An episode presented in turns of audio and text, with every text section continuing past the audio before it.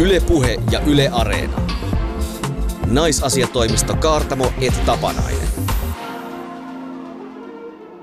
Hyvää ja kaunista huhtikuun alkua. Tänne asti ollaan päästy. Ehkä paremmat ajat jo häämöttävät.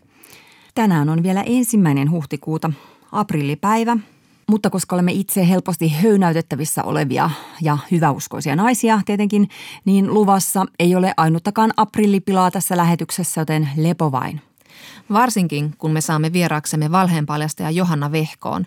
Hän kertoo, miksi niin monista ihmisistä tuli sosiaalisessa mediassa hetkessä oman elämänsä virologeja ja terveysviranomaisia, jotka kertoivat, miten tämä koronapandemia pitää hoitaa.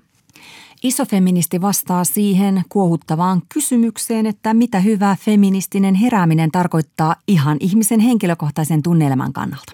Outi, me eletään erikoisia aikoja. Viikko toisensa jälkeen. Viikko toisensa jälkeen tämä jatkuu. Siellä rullataan. Miten teillä on mennyt tämä valmiuslain aikakausi? No olemme erittäin, puolisoni kanssa erittäin hyväosaisia. Pystymme tekemään molemmat kotona töitä ja, ja tota, lasten ruutuaika on päivässä semmoinen sanotaan 12-18 tuntia. Ai ja meillä menee jo haarukkaan ihan samalla. tota, me ollaan yritetty tehdä semmoisia niin järjestelyjä, että semmoinen aikataulu, että lapsi herää aamulla ja sille laitetaan Ice Age dinosauruselokuva joka aamu aina uudelleen. Ja, ja tota, päästään tekemään töitä yksi tunti 34 minuuttia. Sen jälkeen jompikumpi lähtee vuorotellen vähän tilanteesta riippuen, mutta enimmäkseen vuorotellen lapsen kanssa ulos. Ja sitten meillä on lounashetki ja, ja sen jälkeen lapsi onneksi menee päiväunille, jolloin alkaa työpäivän toinen osuus sillä ihmisellä, joka on ottanut ensimmäisen lapsenhoitovuoron elokuvan jälkeen. Ja sitten siinä paikkareiden aikana tehdään vielä töitä ja sitten illalla toinen vielä vähän, että, että tämä on niin kuin organisoitunut aika hyvin. Mutta, mutta niin kuin kieltämättä semmoista kireyttä vähän on, että, että siitä taistellaan enemmän ja vähemmän ääneen, että kumman työ on tärkeämpää, luonnollisestikin minun. Mutta mä ihailen tätä teidän struktuuria noissa päivissä, koska meillä mennään vähän silleen niin kuin fiilispohjalta ne päivät, että, että varmaan pitäisi olla vähän enemmän jäsenneltyä aikaa. Fiilispohjalta on feministin pahin vihollinen. se, on, se on ihan totta. Mutta että meillä on just tämä tämmöinen, että makuuhuoneessa on meneillään conference call ja keittiössä puhelinhaastattelu ja sitten niin kuin kaksi lasta seilaa siinä välissä ja synnyttää tämmöistä anarkistista yhteiskuntaa, jossa ei harjata hampaita eikä, eikä syödä vitamiineja ja lounaskin syödään sitten jossain vaiheessa päivää. Onko teillä ollut sellaisia tilanteita niin kuin siinä kirjeenvaihtaja videossa, jostain Aasian maasta, mistä tulee niin kuin vaimo vetoketju auki ja lapset sekoilemaan siihen jalkoihin kesken. Todellakin on. Mun mielestä on hirveä aikaa, että otetaan näitä videopuheluyhteyksiä, sitten sit avaa ove ja alkaa mäkättää puolisolle oven suussa ja siellä hänellä meneillään sitten tärkeä puhelu jonkun agentin kanssa. Mutta tämmöistä tapahtuu. Tämä on tätä aikaa ja tässähän nyt voi vitsalla kaikessa rauhassa, kun pystyy kuitenkin olemaan siellä kotona. Että sitten myös monta kertaa on sillä, että ah, onpas, onpas tämä niin kuin helppoa siltä osin, että ei tarvitse miettiä sitä järjestelyä niin paljon. Sitten toisaalta kyllä myöskin on pitänyt luoda ihan erikseen sellaista tsemppihenkeä, että me halutaan muistaa tästä ajasta joku mm. muukin kuin se, että me riidellään, että kuka laittaa nyt ruoan ja kenen työ on tärkeämpää, että tästä jäisi jonkinnäköinen muistijälki, että silloin puhallettiin yhteen hiileen yhteiskuntana, mutta myös perheenä. Niin. Saa nähdä kuinka käy, helppo vielä puhua, kun on menossa kolmas niin. viikko. Kyllä tässä oikeasti semmoinen niin yhteistyökyky jotenkin sitten niin kuin – tsekataan. Ja ehkä toi niinku ainakin tuommoinen niinku päätöksen tasolla on niinku ihan hyvä lähteä siitä, että sitä nyt edes yritetään, eikä sille, että niinku molemmat on niinku valmiiksi ja poteroissa on niinku minä puolustamassa niinku omaa tärkeää tehtävääni. Niin ja sitten se, että, että nyt kun ystävien kanssa yhteydenpito on siirtynyt WhatsAppiin, niin sitten huomaa, että ihmisillä tulee niitä semmoisia pieniä tämmöisiä romahduksia. Toisella onkin se huolipäivä nyt, kun itsellä on se meemipäivä. Mm. Ja sitten niin kuin puolisella voi olla ihan sama, että yhtäkkiä tuleekin se pelko. Niin sitten täytyy jotenkin niin kuin myös muistaa se, että siinä päivänä kun itse on vahva, niin ymmärtää sen toisen huolen, joka tulee sieltä jostain yhtäkkiä puskista. Niin, niin. Yksi asia, mikä askarruttaa nyt, kun tämmöinen niin kuin käytännön arjen pyörittäminen menee tällä hetkellä niin kuin ihan niin kuin siedettävällä tasolla, niin siitä pitää jotenkin alkaa, alkaa olla varaa niin kuin tutkia niitä nyansseja tarkemmin. Eli hetkinen, pitääkö mun jotenkin niin kuin varhaiskasvattaa lastani? että, et, et se mua nyt mietityttää, että mä, niin kuin, siis, mä oon huono leikkimään ja, ja huono askartelemaan ja sellaista, että, että ihan kuule tuossa niin eilen kaivettiin vesivärit ja sitten mä opetin niin jotain vesivärien käyttämään. Jotain tällaista varmaan ne tekee päiväkodissa lasten kanssa. Miten sä oot nää? Joo, kyllä mäkin mietin taas sitä, että on niin ihanaa, kun sen on ulkoistanut ja tietää, että se on niin hyvää ollut, mitä lapset on saanut päiväkodeissa. Mutta että sitten se, mitä siellä kotona tapahtuu, niin se ei ole ihan niin laadukasta ja kehittävää, mutta meillä päiväkoti on hoitanut hommaa kivasti sillä, että he ovat laittaneet Instagramiin mm. vinkkejä, mitä voi tehdä niin kuin vaikka liikkua, askarella, minkälaisia kotileikkejä voi tehdä, mikä on niin kuin kehittävä ja hauskaa kehollisesti ja tai sitten ihan tälleen niin kuin motorisesti kehittävää. Mutta että se, että sitten niihin ryhtyy, niin se on se toinen asia. Mm. Että kyllä tässä nyt vähän silleen, kuten sanoin, eletään, eletään kuin pellossa. Onneksi mun rima on aika matalalla, että jos mä onnistun tekemään pienen ulkoretken lasten kanssa, niin mun mielestä se on tarpeeksi. Ja mä taputtelen itseni sitä selkää ja yksi pieni askarteluhetki, niin sillä tienaa jo kaksi kahden päivän elokuvat. niin. Ja kirjastot on myös aktivoituneet digipalveluissa, että sieltähän saa äänikirjoja ja, ja elokuvia ihan kirjastokortilla lainattua. Tota, Sitten Yle Areenassahan on niin kuin kaikenlaisia niin kuin kehittäviä videoita.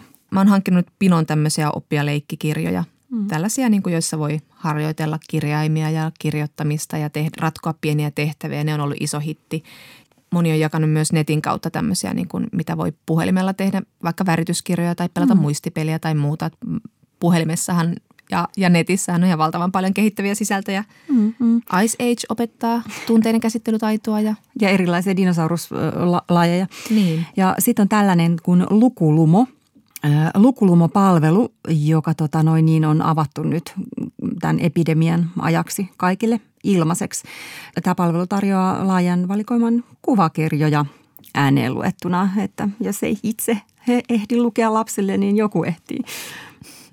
Ja, ja sitten tota, netistä varmaan löytyy kaikenlaisia niin etämuskareita ja ihmiset keksii niin hauskoja asioita. Kyllä. Mutta tietenkin tärkeintä on, että koulu järjestetään ja siinähän opettajat tekee nyt ihan valtavan kovaa työtä. Että se on, mm. se on ihan mm. niin kuin uskomatonta, mihin, miten yhteiskunta yhtäkkiä järjestäytyy uudelleen mm. ja alkaa toimia eri tavalla. Että se on tosi hienoa. Mm. Ja se on ihan hirvittävän vaativaa. Että sulla on ne omat lapset ehkä siellä kotona ja sitten sä opetat muita lapsia monet ihmiset ajattelee niin kuin näitä samoja asioita, painiskelee samojen asioiden kanssa kuin itsekin ja, ja onneksi niin kuin kaikenlaista tämmöistä niin kuin digijeesiä saatavilla. Niin ja sitten ainakin vielä meidän lasten mielessä tämä on ollut vaan ihan, ihan niin kuin hulvattoman hauska poikkeustila, että ei heitä ole haitannut tämä ollenkaan. Että mä toivon, että me pystytään pitämään sellaiset olosuhteet, että ei haittaa jatkossakaan. Tässä kun näitä asioita suuhymyssä toinen sermin toisella puolella ja toinen sermin toisella puolella jaetaan, niin kyllä tässä on kuitenkin vähän sellainen niin kuin takakirjoittaa niin kuin takahampaassa, mutta, mutta tota noin niin, että jotenkin nyt niin kuin pitää löytää tällaisia niin kuin hyviä puolia, koska ei nyt oikein muukaan auta. Niin, niin, ja kyllähän se totuus on, että pelottaa aika usein ja ahdistaakin aika usein, niin sitten kun keskittyy siihen pieneen siellä omassa maailmassa, niin sekin auttaa hetkeksi irrottaa vähän ajatuksia. Yle Puhe ja Yle Areena. Naisasiatoimisto Kaartamo et Tapanainen. Ja sitten puhumme naisasiain kotitoimistossa siitä, kuinka moni sosiaalisessa mediassa ei ole virologi, mutta voi vilkaista. Kun koronavirus alkoi levitä maaliskuun alussa nopeasti maailmalla, alkoi internetissä levitä informaatioepidemia, infodemia. Sosiaalisessa mediassa jaetaan koronaviruksesta väärää tietoa ja omia teorioita siitä, miten virus käyttäytyy, mistä se on peräisin, mikä siihen tepsii ja miten viranomaisten tulisi toimia tai olisi pitänyt toimia ja sitä rataa. Kuinka vaarallista väärän tiedon jakaminen on? Journalismin faktantarkistusta tutkinut toimittaja, valheenpaljastajan käsikirjan kirjoittanut tietokirjailija ja Ylen valheenpaljastaja-blogin Johanna Vehkoo. Miten on? Onko satuilu pandemiasta vain harmitonta hupia? No ei totisesti ole. Että tietysti niin kuin paljon on kaikkea semmoista niin kuin hupiakin liikkeellä, on hauskoja meemejä ja niin poispäin ja nehän auttaa ihmisiä jaksamaan. Mutta tota, ähm, kyllä, kyllä siis tämä on aivan niin kuin äärimmäisen hyvä esimerkki sellaisista olosuhteista, joissa, joissa nimenomaan misinformaatio ja disinformaatio voi levitä kaikista laajimmalle. Et, et siinä, missä, missä tämä virus leviää ympäri maailmaa, niin itse asiassa tämä misinformaatio on levinnyt vielä laajemmalle. Ja totta kai niin kuin tilanne on sellainen, missä ihmisillä on suuri huoli tästä tilanteesta ja, ja suuri – suuri myöskin niin kuin tarve saada tietoa mahdollisimman nopeasti ja mahdollisimman paljon.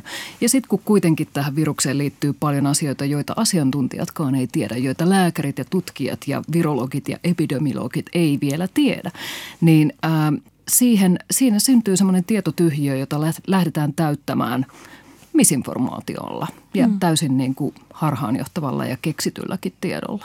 Sanoit misinformaatio ja disinformaatio. Mit, mitä nämä ovat ja miten ne eroavat toisistaan? No misinformaatiota voidaan käyttää semmoisena kattokäsitteenä niin kuin kaikesta väärästä tiedosta, äh, mutta se tarkoittaa niin kuin, äh, harhaanjohtavaa tietoa, jota levitetään tahattomasti. Eli jos me ei niin kuin tiedetä, että mitkä sen, sen väärän tiedon levittäjän motiivit on, niin silloin me voidaan puhua misinformaatiosta. Mutta sitten disinformaatiosta puhutaan silloin, kun me tiedetään, että ne ihmiset oikeasti tietää levittävänsä väärää tietoa. Eli esimerkiksi propaganda ja valeuutiset, jotka on tehty harhautustarkoituksessa, niin ne on disinformaatiota. Joo. Tota noin, niin lopputulos kuitenkin varmaan niin kuin aika sama, että lähetetäänkö tarkoituksella vai vahingossa. Joo, ilman muuta. Ja tota, voihan olla tosi paljon sellaista, että ihmiset niin kuin ihan vaan hyvän hyvyyttään jakaa sitä, sitä misinformaatiota, koska ovat itse uskoneet siihen, että tosi paljon tämmöisiä esimerkiksi salaliittoteorioita leviää, leviää tällä tavalla ja, ja tota, ihmiset uskoo, kun, kun heidän niin kuin omassa lähipiirissään olevat ihmiset sitä tietoa jakaa. No voiko tämmöinen tahattomasti tai tahallisesti välitetty väärä tieto, voiko se pahentaa pandemiaa ja se, tätä kriisin hallintaa? Joo, totta kai. Että jos ihmiset esimerkiksi uskoo vääränlaisiin terveysvinkkeihin, vaikkapa mitä tosi paljon tällä hetkellä jaetaan sosiaalisessa mediassa, niin niin otetaan nyt vaikka semmoinen ääriesimerkki, että ihmiset kuvittelee, että he voi, voi parantaa, parantaa sen viruksen jollain vaikkapa valkosipulin syönnillä, joka on yksi näistä vinkkeistä, mitä jaetaan, niin jos sitten kaikki vaan syö valkosipulia ja tuolla viilettää ympärinsä välittämättä ollenkaan siitä tartuntariskistä, niin totta kai sillä on, si, siinä on suuri vaara silloin. Hmm. Eli tavallaan tämä niinku vaikutus on sama, että onko se sitten jossain semmoisessa sosiaalisen median kanavassa, missä sulla on 20 000 tai missä ihmisellä on 20 000 seuraajaa vai onko se niinku viiden hengen Facebook- tai WhatsApp-ryhmä? No itse asiassa tällä hetkellä niin tosi paljon tämmöistä tietoa jaetaan semmoisissa suljetuissa ryhmissä ja se on, se on niin tosi huolestuttava trendi just sen takia, että, että esimerkiksi faktantarkistajat, toimittajat, tutkijat, lääketieteen asiantuntijat ei pääse kiinni silloin siihen väärän tiedon levittämiseen. Että jos sitä vaikkapa niin kuin suljetuissa Facebook-ryhmissä levitetään tai esimerkiksi WhatsApp-ryhmissä, joissa on vaikka vain muutamia jäseniä, mutta se saattaa sieltä levitä sitten taas eteenpäin muihin suljettuihin ryhmiin. Ja tällaiseen on melkein mahdotonta puuttua siinä, missä niin kuin jos, se, jos se leviää tuolla niin kuin julkisissa kanavissa, niin kuin vaikka Twitterissä, niin silloin on olemassa jotain toimenpiteitä kuitenkin, mitä voidaan tehdä. Kun me eletään tämmöistä niin kuin totuuden jälkeistä aikaa ja niin kuin ihmiset ja, ja niin kuin väärän tiedon levittämisestä puhutaan – kuitenkin paljon, niin, niin tota, luulisin, että ihmiset olisivat sillä niin kuin, että monet olisivat sillä niin valistuneita, että oikein haluaisi tarkistaa, että miten tämä homma menee. Mutta mikä se on sitten se niin kuin motiivi, mikä saa ihmisen niin kuin jakamaan näitä? Onko se joku semmoinen, että halutaan kriisitilanteessa just nyt niin kuin kertoa ekana se oma havainto vai mi- mitä niin kuin kohta aivoissa tämä niin kuin hyväilee? No siis eri tilanteissa on tietysti niin kuin erilaisia... Äh erilaisia psykologisia mekanismeja, jotka saa ihmiset uskomaan siihen väärään tietoa ja jakamaan sitä. Mutta siis aika paljonhan on tietysti vahvistusharha pelissä, joka tarkoittaa ihan vaan sitä, että, että me halutaan uskoa sellaista tietoa, joka sopii meidän maailmankuvaan ja sitten välittää sitä eteenpäin. Äh, tämähän usein pätee, niin kuin puhutaan poliittisen tiedon suhteen, mutta, mutta voi olla monia muitakin tilanteita, missä se pätee.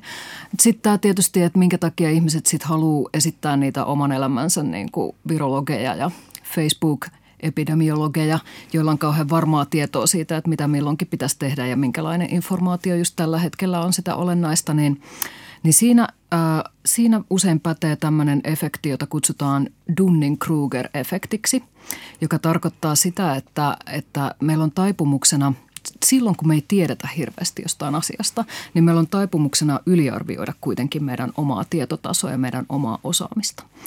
Ja tota, sitten kuitenkin myöskin sellaiset ihmiset, joilla oikeasti on tosi korkea tietotaso, niin heillä on tapana arvioida, että no jos mä tämän tiedän, niin muutkin tietää. Ja tästä tulee semmoista tietynlaista niin kuin tiedollista epäsuhtaa, että sitten niin kuin ne ihmiset, jotka aidosti tietää asioita, niin vähän ehkä saattaa kuvitella, että toiset tietää paremmin kuin mitä he tietääkään. Ja sitten niin kuin monilla, monilla saattaa olla niin kuin täysin suhteeton käsitys siitä, että mikä se, mikä se oma niin kuin virologian osaaminen sattuu olemaan. Mä ihailen myös, että, että millä itsevarmuudella järkevätkin tavalliset ihmiset niitä, niitä nyt jakaa. Joo. Ja sitten kun sä mainitsit tuosta, että, että tota, kun on puhuttu niin paljon totuuden jälkeisestä ajasta esimerkiksi, että luuliset ihmiset mm. jo osaisi niin kuin varoa sitä, mm. sitä väärää tietoa, niin joo, varmaan tota, äh, on puhuttu niin paljon valeuutisista, että ne on varmaan niin kuin semmoinen genre, jota ihmiset jossain määrin osaa nykyään tunnistaa ja ehkä niiden niin kuin semmoinen varsinainen kultakausi saattaa olla jo takanapäin, vaikka niitä toki edelleen tehdään. Mutta tota, misinformaatiohan löytää aina uusia väyliä ja disinformaatio toki myös. Et sitten kun ihmiset siirtyy johonkin muihin kanaviin kuluttamaan sitä informaatiota, niin se disinformaatio siirtyy myös sinne. Mm. Ja se on yleensä niin kuin, se on niin sutjakkaa se touhu, että me tullaan kuitenkin aina sitten jälkijunassa. Että kun me opitaan tunnistamaan joku vaikutuskeino, niin yhtäkkiä se ei olekaan enää kauhean relevantti. Öö, niin, niin tässä niin, niin, niin, niin on tosi jännästi mun mielestä nyt tämmöinen kehitys tapahtunut, että just tosta, niin kuin, että ei enää, ettei niinkään niitä valeuutisia, toki, toki niitäkin nyt jaetaan, mutta että just tähän niin kuin analyysi niin kuin buumi, mikä tässä on, niin tämähän on niin kuin ihan uutta vai onko, Johanna Vehko? Ähm, kyllähän sitä on niin kuin pienemmissä määrissä ollut, ollut koko ajan. Että mä näin, tota, mä näin semmoisen pilapiirroksen, joka sopi tietysti niin kuin jenkkikontekstiin. Että kun siellä on ollut näitä niin kuin kaikenlaisia muita kriisejä, niin oli just tämmöinen pilakuva, jossa henkilö sanoi, että, että jännä, että, että ne mun Facebook-kaverit, jotka viime viikolla oli perustuslakiasiantuntijoita, niin tällä viikolla ne onkin epidemiologeja. Et tota, kyllähän tätä niin kuin on, mutta se on vaan niin kuin nyt kun tämä uutinen on niin kaikkien huulilla ja tämä uutisaihe koko ajan kehittyy ja tämä on tavallaan niin kuin vienyt varjoonsa alle ihan kaikki muut aiheet, niin sen takia just tästä aiheesta nyt sitten on enemmän sitä pätemistä liikkeellä. Mm. Niin kirjailija Tiina Raivaara, hän kirjoitti Suomen Kuvalehden kolumnissaan tämmöistä niin insinöörijärjestä, että ei enää puhuta maalaisjärjestä, vaan tämmöistä insinöörijärjestä, jonka mukaan pystytään mallintamaan ihan hyvin, miten tämä virus esimerkiksi etenee Suomessa, mikä on sinänsä aika poikkeuksellista tietoa, kun sitä ei oikein kovin monella viranomaisellakaan ole. Joo, aivan. Mutta miten tota sanoit, että kun tämä väärä tieto leviää niin sutjakasti uusiin kanaviin ja tietenkin viime vuosina se on ollut sosiaalinen media, joka sitä on levittänyt. Miten, onko sosiaalinen media tunnistanut vastuunsa tässä kysymyksessä? Onko Twitter, Facebook, ovatko he tehneet toimenpiteitä, jotta tämä väärä tieto koronaviruksesta ei leviäisi? Juu, ei. Okei, okay, no sehän on hieno juttu. tota, nyt siis koronaviruksen suhteen, niin tämä on nyt oikeastaan semmoinen ensimmäinen niin kuin missä, missä ihan oikeasti ne on pyrkineet ottamaan vastuuta paljon enemmän kuin ennen. Tai aiemminhan niin kuin sosiaalisen median nämä jättiyhtiöt, niin ne on luisteleet kaikista, kaikista näistä ongelmista sillä että ei koske oikeastaan meitä ja eihän meidän nyt tarvitse tähän silleen varsinaisesti puuttua ja tämä on sananvapauskysymys ja tämmöisiä juttuja. Yhtäkkiä koronaviruksesta ähm, jos siitä levitetään disinformaatiota, niin se ei olekaan enää nyt sitten sananvapauskysymys. Että jännästi tämä onkin nyt sitten vähän eri asia kuin ne muut aiemmat tilanteet, joissa disinformaatiota on levitetty esimerkiksi politiikasta ja monista muista.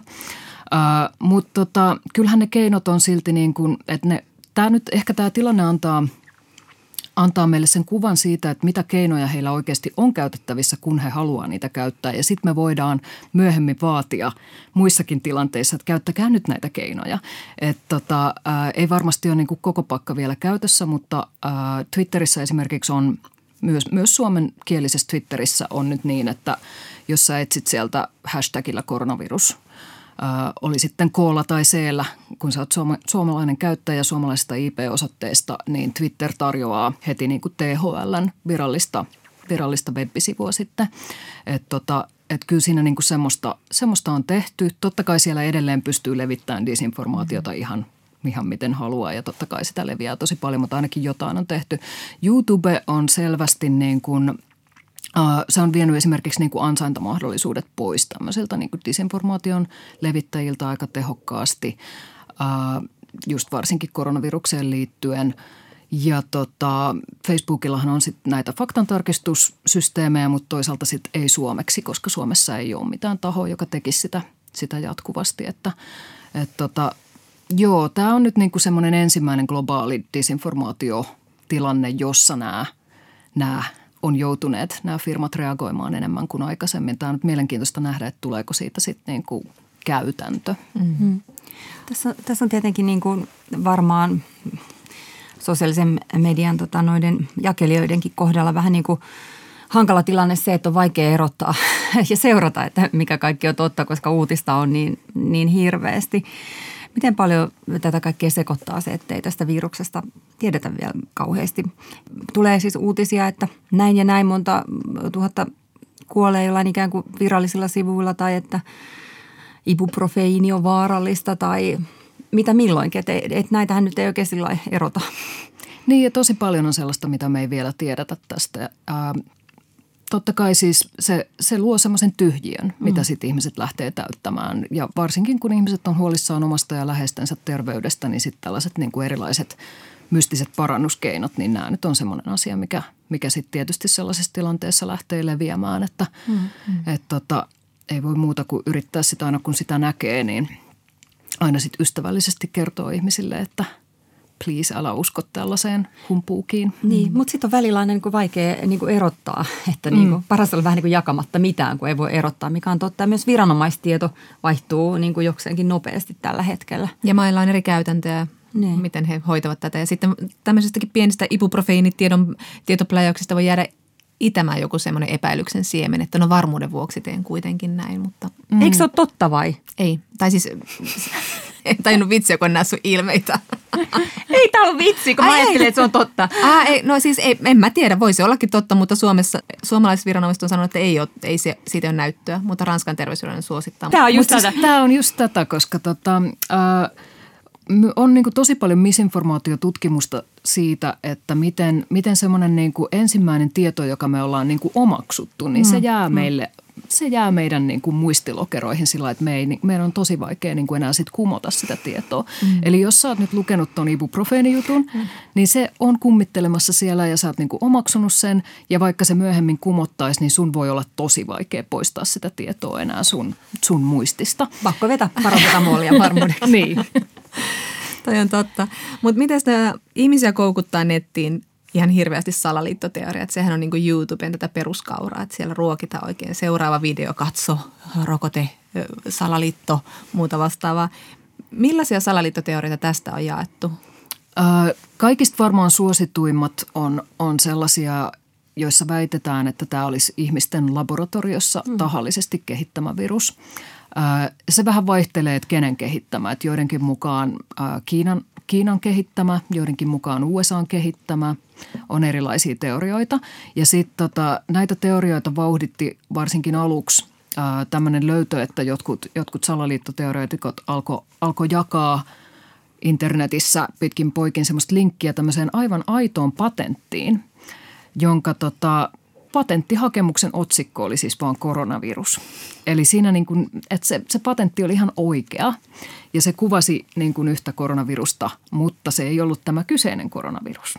Ja niitähän on siis useita. Niitä on todella monta niitä koronaviruksia olemassa. Ja tämä kyseinen patentti oli haettu sen takia, että tämä tutkimuslaitos, joka sen oli hakenut, niin halusi kehittää siipikarjaa suojaavan rokotteen – mutta kun he olivat otsikoineet sen tälleen vähän niin kuin yleisellä tasolla, niin sitä jaettiin sitten todisteena siitä, että tämä on niin kuin ihmisen laboratoriossa kehittämä virus, joka on patentoitu suorastaan ja googlettamalla voi löytää tämän patentin. Ää, eli tota, tämä aiheutti niin kuin siinä alkuvaiheessa, epidemian alkuvaiheessa suurta hämmennystä – ja sillä, sillä kyseisellä instituutiolla oli, oli niin kuin karmea homma siinä, että ne pyrki, pyrki kumoamaan tätä kyseistä salaliittoteoriaa.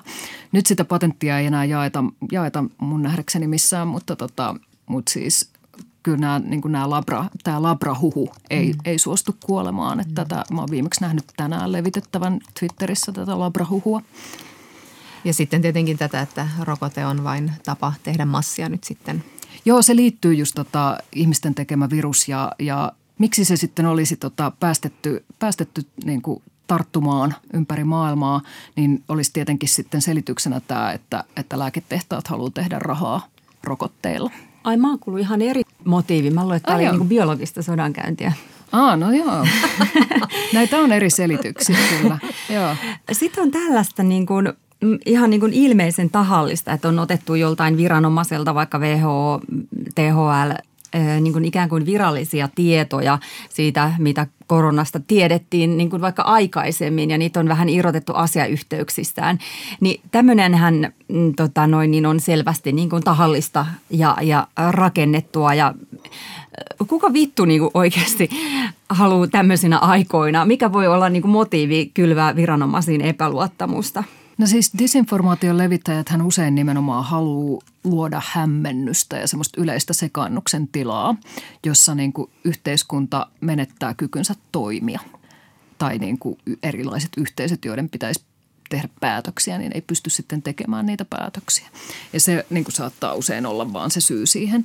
Tämä niin kuin viranomaisluottamushan on, tai ylipäätään luottamus asiantuntijoihin, niin sehän on niin kuin tämmöinen trendi, joka on ollut pitkään tulollaan myös Suomeen. Suomi on edelleen aika korkean luottamuksen yhteiskunta, mutta kyllä täälläkin on niitä merkkejä näkymässä, että, että se luottamus asiantuntijuuteen on niin kuin rapautumassa. Niin ehkä se on myöskin osa sitä, sitä trendiä.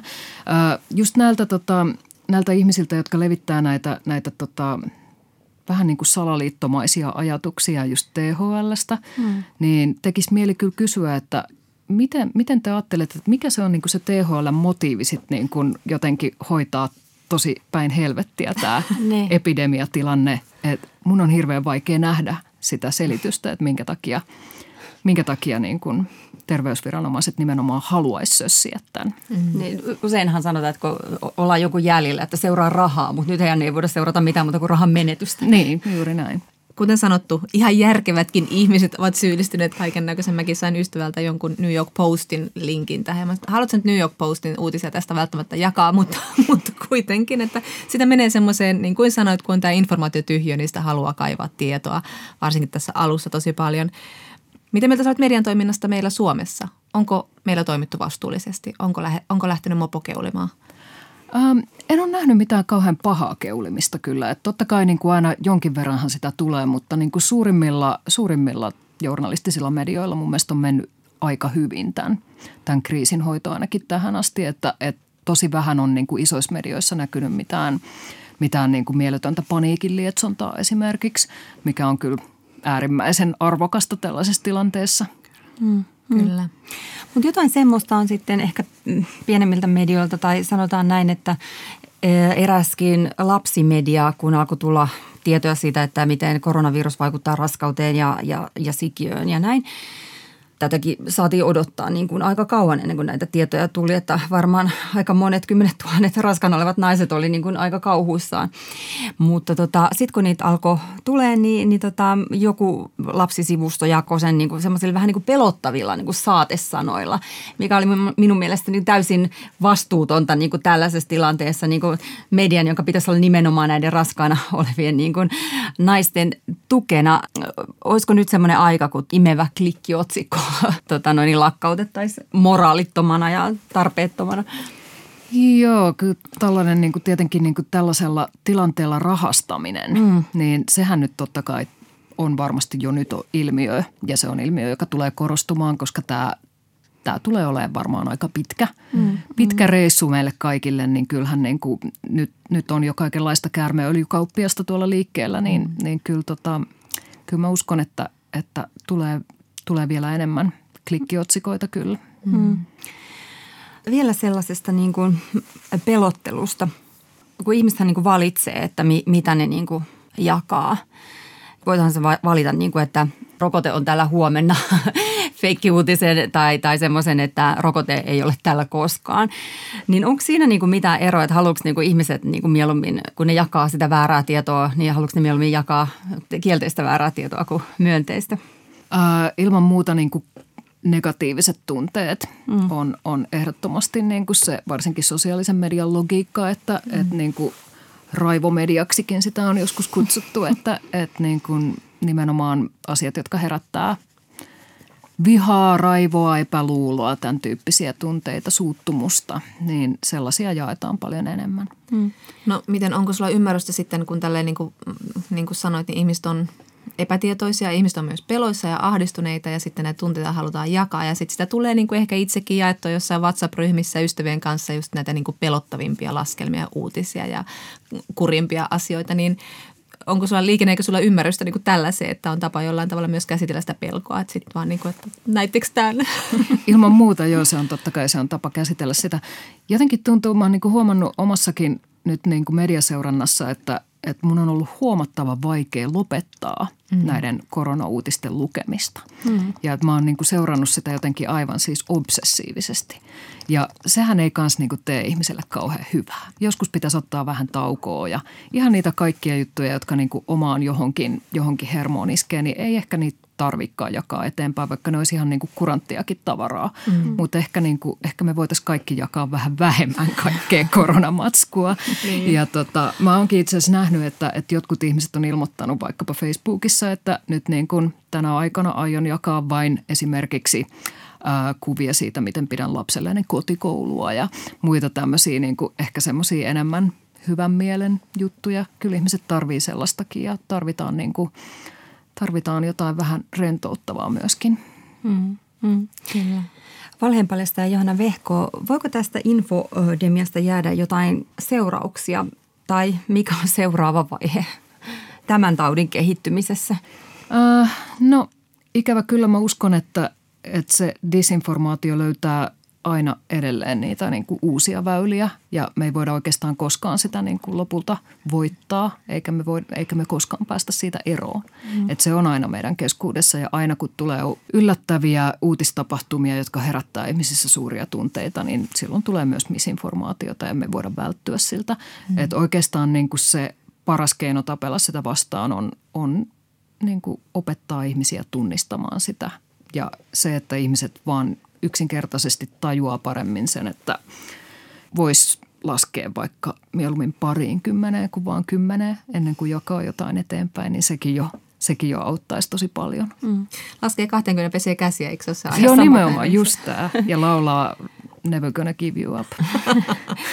tota, mm, mikä voisi olla tässä niin kuin koronaviruksen kohdalla semmoinen niin kuin seuraava ö, disinformaatiovaihe? Kato, nyt mä sanon worst case skenaario. Me halutaan kuulla jotain hurjaa.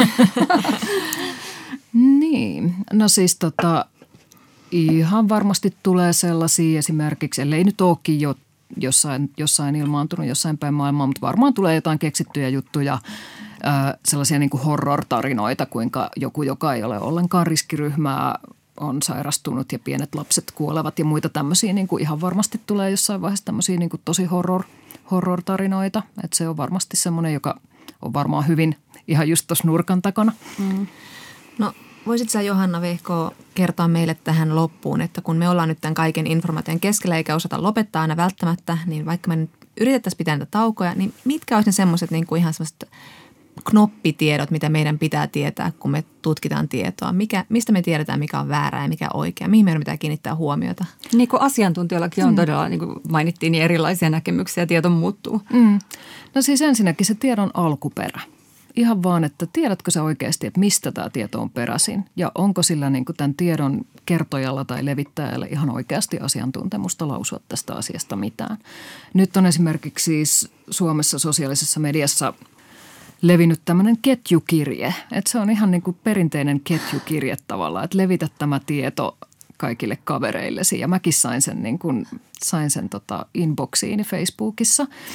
Ja, ja tota, se on niin kuin tämmöinen vaan, että tämä, nämä ovat wuhanilaisten lääkäreiden ohjeita koronaviruksen suhteen. Ja siinä ei yhtään kerrota, että niin kuin siis kenen ohjeita ja mihin nämä perustuu ja kuka tämän on kirjoittanut ja mikä taho tätä levittää. Ja se on vaan niin kuin tekstinpätkä ja sitä on levitetty useilla eri kielillä internetissä nyt jonkin aikaa. Ja ihmiset siis kääntää sitä eri kielille ja levittää sitä ja kukaan ei tiedä, mistä se on alun perin lähtöisin. Niin älkää Herra Jumala levittäkö tällaista tietoa, josta te ette tiedä, mistä se on peräisin. Hmm. Ähm, ja tota, on hyvä, hyvä tarkistaa, että jos tulee joku niin tosi yllättävä uutisarvoinen tieto vastaan, että onko siitä kerrottu sitten jossakin muualla. Mm. Että onko se lähde, jonka te olette nähnyt, niin onko se ainoa, missä tämä, tämä niin tosi kuohuttava tieto on kerrottu. Että jos se on oikeasti iso uutinen, niin silloin se on muillakin. Että se löytyy jostain tiedotusvälineistä. Et ei kannata niin kuin joltain niin kuin täysin random-sivustolta niin kuin ilmaantunutta juttua levittää ilman, että, että tsekkaa, että onko tämä, onko tämä uutinen jossain muuallakin. Nämä on niin kuin pari semmoista, semmoista ihan niin kuin perusjuttua, mitä tsekata. Eli vaan niin kuin kysyy tavallaan, kysyy siltä tekstiltä tai olisi sitten kuva tai video tai mikä tahansa, että tiedänkö mä, mistä tämä on peräisin ja mihin tämä tieto perustuu. Ja sitten katsoa, niin että onko siellä esimerkiksi viitattu lähteisiin – Onko linkkejä, joita voi seurata ja käydä katsomassa, että mikä se alkuperäinen tiedon lähde on, onko se luotettava lähde, tämän tyyppisiä asioita. Hmm. Meidän mieleen voi jäädä myös kuvat tosi tehokkaasti ja tässä nyt tietenkin jaetaan myös hyvin paljon väärää kuvaa. Mites, mites tämä, miten me voidaan tunnistaa, onko tämä kuva nyt oikeasti jostain? Aivan kaikkien pitäisi opetella tekemään käänteinen kuvahaku. Ja näitä kaikki hakukoneet periaatteessa tarjoaa tämmöisen aivan samalla tavalla – toimivan, toimivan käänteisen kuvahaun. Että jos sen opettelee vaikka Googlen kuvahaulla, niin sen osaa sitten tehdä muillakin hakukoneilla. Ja tota, tällä hetkellä kaikista tehokkaimman kuvahaun tarjoaa Yandex, joka on venäläinen hakukone. Että se antaa huomattavasti parempia tuloksia kuin Google itse asiassa tällä hetkellä. Uh, Mutta tosiaan käänteinen kuvahaku, sillä pystyy selvittämään, että onko se valokuva – jossain julkaistu aiemmin jossain toisessa yhteydessä.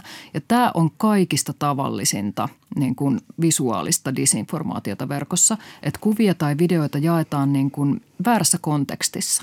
Eli että ne on niin kuin vanhempia kuvia tai videoita, jotka on liittynyt aivan toisiin tapahtumiin ja sitten niille keksitään uusi konteksti, laitetaan joku saateteksti, että tämä liittyy nyt niin kuin koronavirukseen siellä ja täällä ja jaetaan se uudestaan, jolloin se antaa vaikka se on niin kuin alun perin tavallaan aitoa matskua, niin se antaa sitten ihan vääränlaisen kuvan ihmisille.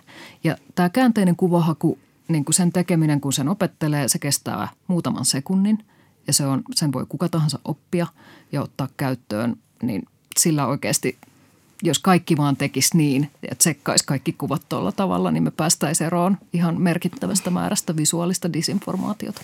Mm. Johanna Vehko, onko sulla uskoa siihen, että ehkä tämä, tai haluatko tukea toiveikasta ajattelua, että tämän pandemian aikana meistä kaikista tulee vähän fiksumpia tämän disinformaation suhteen? Haluan tukea. uskotko, uskotko näin? Uskotko, tota, uskotan. Kyllä mä, kyllä mä siis jossain määrin uskon, koska tota, myöskin siis se, että, että Suomeen tuli tämmöisiä niin kuin viha- ja vale mediasivustoja, niin kuin vaikkapa MV-lehti, jonka kaikki nykyään tunnistaa nimeltä, niin sehän on vaikuttanut siihen, että ihmiset tietää, että on olemassa tällaisia niin kuin ideologisesti värittyneitä valeuutisia ja rasistisia valeuutisia. Ja se on johtanut siihen, että tällaiset sivustot ei ole yhtä suosittuja kuin ennen, niitä ei jaeta yhtä paljon kuin ennen. Eli sillä on ihan oikeasti ollut merkitystä sillä tosi laajalla julkisella keskustelulla, mitä siitä on käyty. Hmm. Valheenpaljastaja Johanna Vehko, sitä vielä, että niin kuin näyttää siltä, että aika hyvin kansalaiset uskovat nyt tota noin niin, poliittiseen eh, päätöksentekokykyyn ja, ja terveysviranomaisiin. Mutta tota, demokratiassahan olemme kansalaisia, emmekä alamaisia, e, eikä tota, ole täydellistä tarvetta kritiikittömyyteen, mutta missä menee semmoinen niin asiantuntijatahojen osaamisen kyseenalaistamisen ja epäilyn raja, tai onko nyt ylipäätänsä mitään, yhtä mitään syytä edes kyseenalaistaa? Ö, tietenkin niin kuin, totta kai asiantuntijatietoa pitää myöskin, niin kuin, siihenkin pitää tietysti suhtautua kriittisesti, mutta tällaisissa kriisitilanteissa niin ehkä sitten kuitenkin kannattaa vähän, niin kuin, vähän punnita sitä, että, että onko nyt sillä Pertti perusinsinöörillä vai sillä oikeasti sillä niin kuin työkseen virusten etenemistä tutkivalla niin kuin epidemiologilla oikeasti parempi tieto tästä aiheesta. Että kyllä sillä, että ihminen on perehtynyt koko työuransa ajan johonkin asiaan, niin kyllä sillä on vähän pirustin merkitystä ihan oikeasti. Ja tota, totta kai niin kuin tieteellinen tietohan on myöskin sellaista, että se koko ajan päivittyy ja se muuttuu. Ja sehän on, totta kai sen pitääkin niin tehdä, että ei ole olemassa niin kuin kiveen hakattuja tieteellisiä totuuksia ihan hirveän paljon kuitenkaan. Mutta se on kuitenkin sitä parasta tietoa, mitä meillä tällä hetkellä on. Ja sen takia meidän pitää luottaa siihen enemmän kuin johonkin niin kuin random meemeihin. Mm.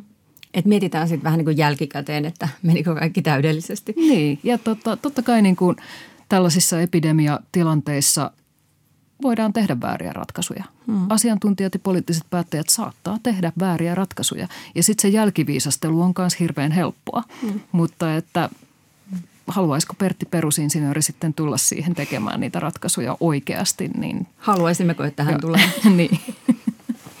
niin, se on sitten toinen kysymys. Mä en ainakaan haluaisi olla tekemässä niitä ratkaisuja. Pertti, pysy siellä äh, kotona ja, Pysy lestissä. ja ovi kiinni. Yle Puhe ja Yle Areena. Naisasiatoimisto Kaartamo et Tapanainen. Kas näin. Kun me kansalaiset pikkuisen sekoilemme meemiemme ja vitsiemme ja valeuutistemme kanssa, niin onneksi joku taho esiintyy selkeästi, selkä suorassa ja musta takki päällä. Niin, kuten nyt on paljon puhuttu, niin tätä kriisiä kannattelevat tosiaan meillä naisvaltaiset alat. Mutta tätä kriisiä myös johtavat naiset. Muistatko Outi, kun tuli tämä hallituksen historiallinen info pari viikkoa sitten, kun naiset luettelivat valmiuslain kohtia kohta kohdolta, niin kyllä se oli aika jotenkin liikuttava hetki. Paitsi, että siinä niin kuin kristallisoitui, miten valtavasta asiasta on kyse mm. ja vakavasta asiasta, niin samalla tuli se semmoinen hirveä liikutus siitä, että tätä kriisiä johtaa rauhalliset maan naiset. Kyllä, ehdottomasti siinä oli, tota noin niin, siinä oli semmoista niin kuin sekä huolen että, että ylpeyden tunnetta. Ja, ja mikä niin oli silmiinpistävää, että siellä naiset mustissaan seisoivat rinta rinnan vierekkäin, kaikki yhdessä ja myös viittomakielen tulkki siinä tota noin niin, tasa-arvoisena rinnalla. Mutta menee ihan kylmät väreet, kun mä ajattelen sitä. Mm. Tämän tilaisuuden jälkeen toimittajataustainen konsultti Ville Blofield kirjoitti Facebookiin, että meil on jätkät vähän kirittävää, kun seuraavan kerran ollaan vallan kahvassa. Ja siihen sitten moni kommentoi, että jos ollaan. Mulla on tullut sellainen niin kuin, ö, varmaan niin kuin tässä ajassa, missä niin kuin ei pitäisi ajatella enää sukupuolta niin paljon, niin mulla on kuitenkin tullut sellainen niin kuin olo, että kun on tällainen niin kuin vakava aika, niin on jotenkin niin kuin huojentavaa, että sosiaali- ja terveysasioita johtaa naiset. Kyllä. Ja sitten se, että me käännytään katsomaan nuorta kolmekymppistä naista, jolta me haetaan turvaa ja ohjeita ja sääntöjä ja sitä viestiä, että tämä asia on hoidossa. Älkää pelätkö. Eli nyt viimeistään niin kuin meidän ainakin suomalaisten käsitys siitä, miltä näyttää valta ja auktoriteetti, niin muuttuu rysäyksellä. Kyllä, ja mä huomasin, että siinä alussa, kun Sanna Marin alkoi kertoa, miten Suomessa aletaan tähän varautua, niin jotkut miestoimittajat kritisoi häntä, että hän on tämmöinen THLn äänitorvi. Mutta jo silloin mä ajattelin, että hei me halutaan pääministeri, joka kuuntelee asiantuntijoita ja antaa selkeitä ohjeita, niin kuin Marin on tehnyt. Kun vertaa sitten esimerkiksi Briteissä, joissa oltiin siis niin kuin yllättyneitä ja jopa iloisia, että kun heidän pääministerinsä Boris Johnson on, on viimein alkanut kuunnella tieteen edustajia ja alkaa toimia niiden ohjeiden mukaan. Että vau, meillä kuunnellaan, meidän pääministeri kuuntelee asiantuntijoita eikä vedä lonkalta. Tämä niin Yhdysvalloissa Donald Trump perusti asiantuntemuksensa jossain määrin siihen, että hänen enonsa oli lääkäri. No pikkusen liiotteli, mutta sen hän mainitsi tota noin, niin aika vakavassa tota noin, niin koronavirusta koskevassa ää, lehdistötilaisuudessa. Ajattelen, miten omituista meillä olisi, jos vaikka ää, sosiaali- ja terveysministeri Aino-Kaisa Pekonen sanoisi, että kyllä minä tiedän, minä olen terveydenhoitaja taustalta. Niin, aivan. Ei se tulisi kuulonkaan. Tai, tai että Marin, että meilläkin Tampereella kuulee, oli sellaista niin kuin jo 90-luvulla. Ky- niin, juuri näin. Mutta että meillä on menty viranomaisia kuunnelle ja se on mun mielestä tosi tärkeää. Ja sitten kyllähän kriisin edetessä sitten Sanna Marin on saanut tosi paljon niin kuin kiitosta ja poikkeuksetta ihailua siitä, miten hän on niin kuin tätä asiaa hoitanut ja miten hän on esiintynyt. Niin. Esimerkiksi Suomen Kuvalehti kirjoitti, Marin selviytyi uransa toistaiseksi tiukimmasta paikasta hyvin. Marinin vahvuus on monia muita kärkipoliitikkoja parempi tunneäly. Tiedotustilaisuudessa hän pystyy tarjoamaan ikävien uutisten lisäksi myös rauhoittavia sanoja, vakuuttamaan, ettei koko elämän tarvitse mennä uusiksi. Suomalaiset selviävät tästäkin koettelemuksesta yhdessä, Marin viestitti. Joo, samalla tässä desinfion kädet. Mutta olen niin edelleenkin niin kiinnittänyt huomiota semmoisiin niin sanavalintoihin, mitä käytetään, kun puhutaan, puhutaan vaikka Sanna Marinista. Esimerkiksi Radio Rockin juontajat kovasti kehuivat hallitusta ja Marinia, mutta erityisesti sitä, kuinka koko Suomi on ihastunut Sanna Marinin ja kuinka upeasti hän hoitaa asiat ja, ja kuinka hänen tapansa ilmaista itseään on valloittava. Että olisi hankala ehkä niin kuin yhdistää tämmöisiä adjektiiveja vaikka Antti Rinteeseen. Ajattele, koko Suomi on ihastunut Antti Rinteeseen ja upeasti hoitaa Antti Rinne asioita ja hänen tapansa ilmaista itseään on, on valloittava. Joo, kyllä, kyllä se on jotenkin niin kuin helpompi yhdistää nämä sanat, kun on nuori naispääministeri ohjissa. Ja mä oon miettinyt sitä, että tosi, mä tosi tarkkaan kanssa kuuntelen näitä sanoja, mitä käytetään, kun viitataan esimerkiksi juuri Sanna Marinin toimiin. Ja sitten sit mä uskon, että jotain on nyt kähtänyt tasa-arvossa eteenpäin, jos me saadaan kerrankin se otsikko Sanna Marin jyrähtää. Mutta sitä odotellessa. En tiedä vielä tuleeko se. Hmm. On muuten merkille pantavaa, että, että tätä pandemiaa hoitaa muuallakin kuin Suomessa naiset. Joo, kyllä. Esimerkiksi Euroopassa se on Angela Merkel. Hän johtaa Eurooppaa vielä tässä yhdessä kriisissä. Helsingin Sanomien pääkirjoituksessa sanottiin juuri sitä, että, että vaikka niin Merkeliä on jo työnnetty sivuun niin politiikasta jonkin aikaa, niin häntä kuunnellaan edelleen. Että hänen lausuntonsa koronasta on aina uutisia ympäri maailmaa. Ja se kertoo siitä, että Merkeliä pidetään yhä Euroopan henkisenä johtajana. Että hän tarjoaa sitä, mitä kaivataan. Uskottavuutta, malttia, auktoriteettia ja analyysiä. Hmm. Ja sitten tietenkin eu tasolla me katsomme, miten Euroopan keskuspankin pääjohtaja Christine Lagarde johtaa tätä kriisiä. Hän on se puhuva pää uutisissa, joka kertoo toimista. Ja, ja, ja Suomessa myös talousasioista vastaa nainen, valtiovarainministeri Katri Kulmuni. Joo, ja niin kuin sanoit jo tuossa, että, että tavallaan ei tämmöisissä tilanteissa jaksaisi jauhaa sukupuolesta, mm. mutta silti – se on tosi merkittävää. Tämä tuntuu kauhean merkittävältä itsestä, että tällaista valtavaa maailmanlaajuista kriisiä johtaa ja hoitaa naiset. Mm-hmm. Ja että meillä, meillä se alkaa, niin kuin mä uskon, että on iso nytkähdys ihmisten ajattelussa just sillä tavalla, että, että kuka on turvallinen ja kuka mm. voi mm. johtaa joukkoja. Mm. Mm. Ja tämä on niin erityisen räikeää siinä valossa, kun miettii, mitä tapahtui Yhdysvalloissa. Että siellähän jumitetaan siinä ikuisuuskysymyksessä edelleen, että onko nainen electable, eli onko nainen valittavissa presidentiksi tai maan johtajaksi. Mm, mm. Et kun siellä kuitenkin oli niin kuin diversiteetiltään niin kuin laajin ehdokasasetelma koskaan. Ja nyt se on sitten kutistunut lopulta kahden lähes 80 valkoisen miehen taistoksi. Että miten tämä kävi? Niin, niin. No mutta Joe Biden, josta nyt todennäköisesti sitten tulee demokraattien äh, presidenttiehdokas nyt tämänhetkisen niin kuin suosionsa perusteella, niin on luvannut ottaa varapresidentikseen naisen, eli olisiko sitten Elizabeth Warren vai kuka. Ja emme voi tietää, että onko esimerkiksi tämä lupaus tota, lisännyt hänen suosiotaan. Että niin. Toki Hillary Clintonin kohdalla olimme lähellä tätä, tätä skenaariota. Kyllä, mutta hänenkin kohdallaan siellä mediat jauhoi tätä ihan samaa, mitä Elizabeth Warrenin ja muidenkin näiden naisehdokkaiden kohdalla, että voiko nainen tulla valituksi. Kun sitten siellä kuitenkin niin kuin tuore tutkimus kertoo, että demokraateista yli 70 prossaa on ihan täysin valmiita naispressaan, mutta vain 30 prossaa heistä uskoo, että muutkin ovat. Mm. Et siellä niin kuin tavallaan, että New York Timesissa analysoitiinkin tätä asetelmaa ja siellä kirjoitettiin, että, että näistä on tullut näistä, tästä kysymyksen asettelusta, että onko nainen valittavissa, niin mm. siitä on tullut tämmöinen itseään toteuttava ennuste, että mitä enemmän sitä kysytään, sitä enemmän niin kuin ihmisiä alkaa epäilyttää, että niin, onko se nainen tosiaan valittavissa? En kyllä kun mainitsit.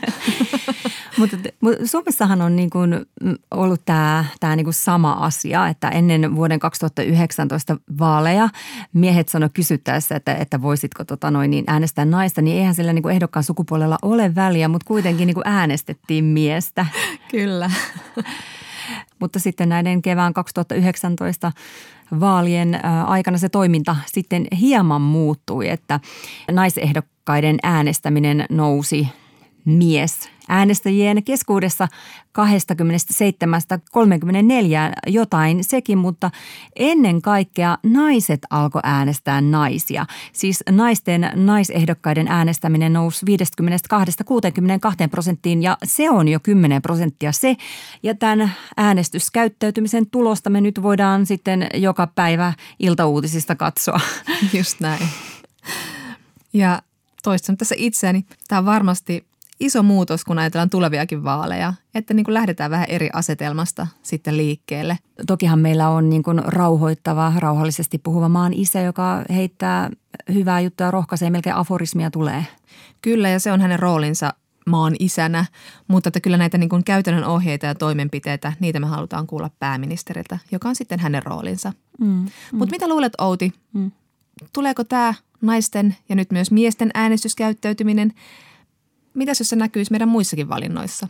Mun mielestä on aivan väistämätöntä. Tämä, en ole sosiologi tai antropologi, mutta voin vilkaista. Ja minun mielestä tässä on kysymys ylipäätänsä siitä, että nähdäänkö me niin kuin naiset pätevinä toimijoina yhteiskunnan eri sektoreilla. Ja yksi asiahan on esimerkiksi tota noin, niin kulttuuri. Että, että tota, jos naiset suosii naisia politiikassa, miksi he ei suosisi naisia myös tuota noin, niin kulttuurissa kävisi enemmän naisten keikolla, lukisi enemmän naisten kirjoja, sitä rataa. Ja, ja nyt tosiaan muutos on se, että myös niin kuin miehet saattaisi alkaa kiinnostua enemmän näistä naisten tekemistä hommista. Niin kyllä se aika iso muutos olisi, koska naisethan niin kuin aina sanotaan, pitävät tämän maan kulttuurielämää pystyssä kaikin tavoin, niin, niin mitäs jos he alkaisivatkin suunnata sitä kiinnostusta siihen vaan siihen omaan sukupuoleen. Mm. Ja sitten kun kuitenkin niin kun usein vähän pilkallisestikin puhutaan kulttuuritädeistä, jotka käy siellä teattereissa tai sitten niin kun naisten musafaniutta vähän niin kuin vähätellään, että naiset aina vähän tykkää vääristä asioista eikä ne tajua sitä musasta mitään, niin no sitten lähdetään tykkäämään siitä musasta, josta tykätään ja ja katsotaan, mitä sitten tapahtuu. Mm. Äh, ja, mutta miten menee saman tien niin kuin myös niin kuin yhteiskunnassa niin kuin nämä roolitukset sillä lailla paskaksi, että, että naiset niin kuin lakkaa olemasta omaishoitajia ja lastenhoitajia ja opettamasta lapsia ja hoitamasta sairaita? Homma kaatuu. New York Times on laskenut, että, että naisilta jäi viime vuonna globaalisti ansaitsematta 10,9 biljoonaa dollaria, koska se aika kului kotitöihin ja perheen ja sukulaisten hoitamiseen. En lähde sen enempää avaamaan tuota lukua, koska se on käsittämätön, mutta sen verran lasken, että siinä on 13 nollaa ja se tarkoittaa Yhdysvaltojen 50 suurimman liikeyrityksen vuoden tulosta yhteensä. Mä summaisin, että eli aika paljon. niin, niin. Mutta tota, se ei ole varmaan nyt mahdollista, että tota, noin, niin naiset vaan niin lakkaisi olemasta hoivaajia. Ei, eikä se ole myöskään toivottavaa, vaan että se hoivavastuu jakautuisi tasaisemmin ja, ja että naisilla olisi sitten sen myötä vapautuisi mahdollisuus hoitaa myös muita asioita, kuten vaikka yhteiskunnallisia asioita, niin kuin meillä Suomessa. Niin, ei ole tarkoitus varmastikaan, että tämä 13-nollainen luku siirtyy sellaisenaan naisille, mutta kyllä me siitä puolet voitaisiin ottaa. Voitais, voitais. Mitä ostaisit? Hengityssuojaa ja käsidesiä. Vessavapera ja pikanuudeleita. Yle Puhe ja Yle Areena. Naisasiatoimisto Kaartamo et Tapanainen. Ja näin. Nyt ollaankin sitten edetty osuuteemme Kysy mieluummin aina virologilta kuin feministiltä, jos haluat tietää jotain pandemioista. Jos jokin sukupuoleen tai feminismiin liittyvä ristiriita kutkuttaa, ota yhteyttä. Käsittelemme kysymyksenne luottamuksella. Nimimerkki Sanna Närhi kysyy. Hyvät naisasiatoimiston naiset, mitä hyvää feminismi on tuonut elämäänne? Kiitos kysymyksestä. Tähän äh, kohuttavaan äh, aiheeseen todella löytyy asiantuntijuutta aivan omasta takaa. Megamandoliinolla eli Outilla feminismi on tuonut erilaisia asioita erilaisissa elämänvaiheissa. Parikymppisenä olin semmoinen Spice Girls chica chica tyyppinen feministi ja se toi semmoista topakkuutta, että älä tuu mulle ryppyilemään. Kaiken epävarmuuden keskellä jotain semmoista niin kuin ylpeyttä. Ja ehkä myös semmoista jotain erillisyyttä jostain kuvitellusta muotista, että, että mä olen niin kuin vähän syvällisempi tai jotain. Sitten semmoisena 25-vuotiaana järjestöfeministinä, niin alkoi tulla elämään semmoista vähän akateemista ajattelua, vaikka en ollut yliopisto-opiskelija.